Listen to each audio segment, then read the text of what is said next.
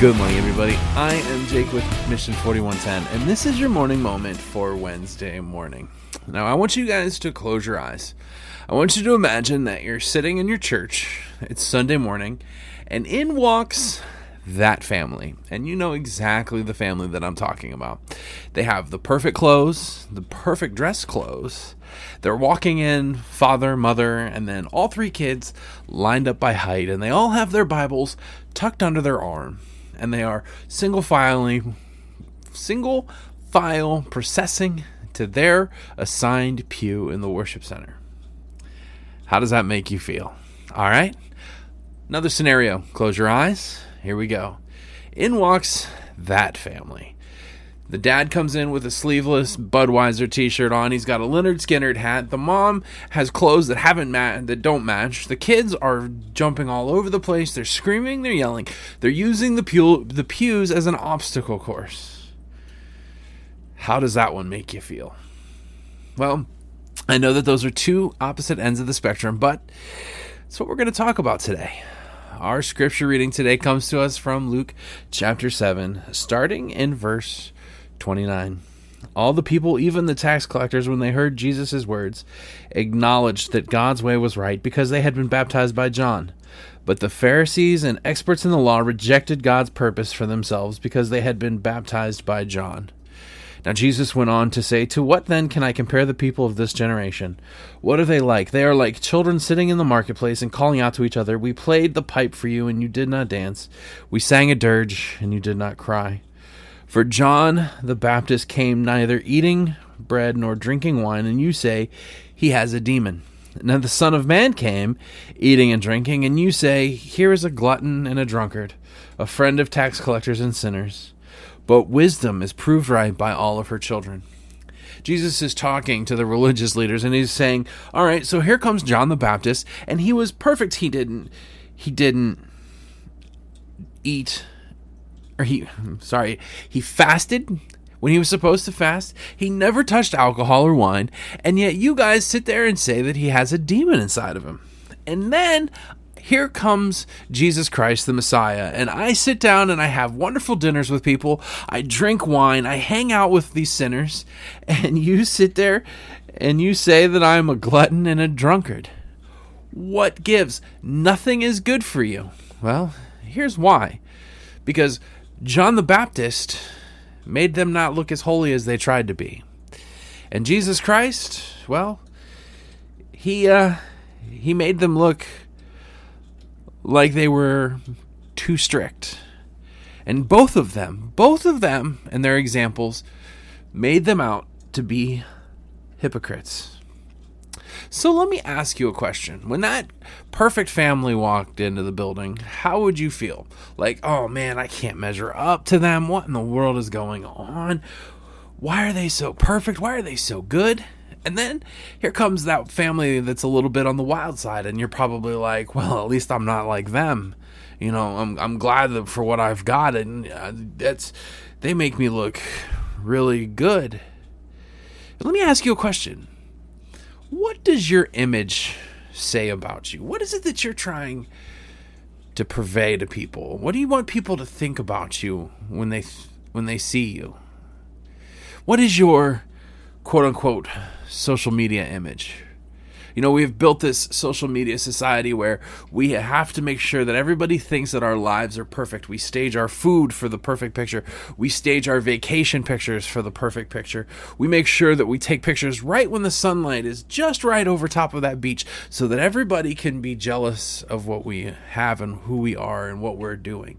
We want everybody to think that our lives are perfect, when in all actuality, they're not perfect at all. See, that was the issue that the religious leaders had, is they had spent hundreds of years per- trying to build up this reputation that they were perfect and that everything that they did was perfect and that they were like the epitome of religious perfection.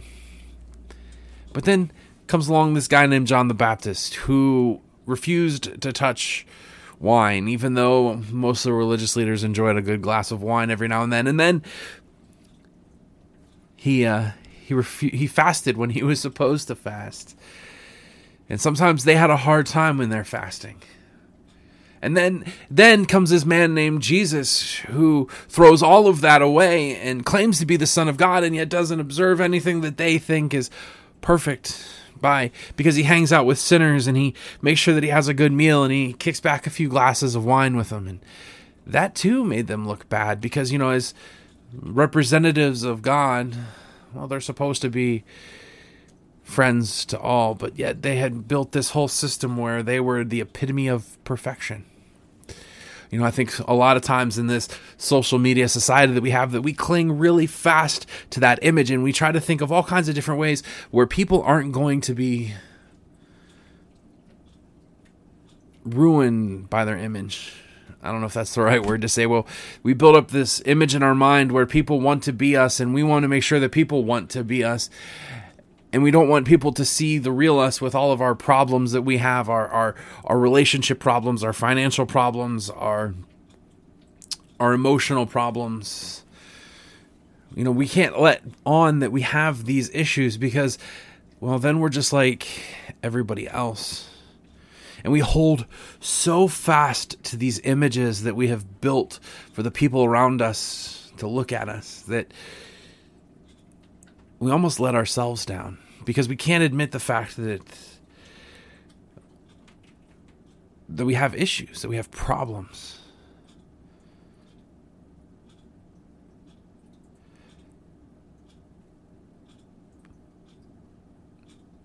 I hope you were thinking there as I was giving it a few seconds to set in. But what kind of image are you trying to purvey to people? I mean, honestly, let's think about it. Does it really matter if you, quote unquote, had the perfect beach vacation? Does it really matter if you had the perfect meal last night? Does any of that really matter in the grand scheme of things? I hope, I hope you say no. Because honestly, the only thing that really truly matters is not the image that we have, but it's the people that we surround ourselves with. That's why Jesus was so monumental when he went out and hung out with the sinners, because he said, you know what? I don't care about my image. I just care that I just care about the people that I hang out with and talk with. So let me ask you one more time. What kind of image are you trying to portray for yourself? Let's pray. Father God, our image, we work so hard for it. We make sure that we use the right filters. We make sure that we use just the right angle, the right lighting. All so that people think that our lives are perfect. But Father, you, you don't care about any of that.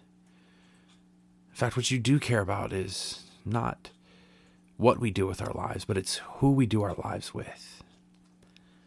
And so, Father, I pray that all these walls that we build up for our image be broken down and torn down so that we can serve you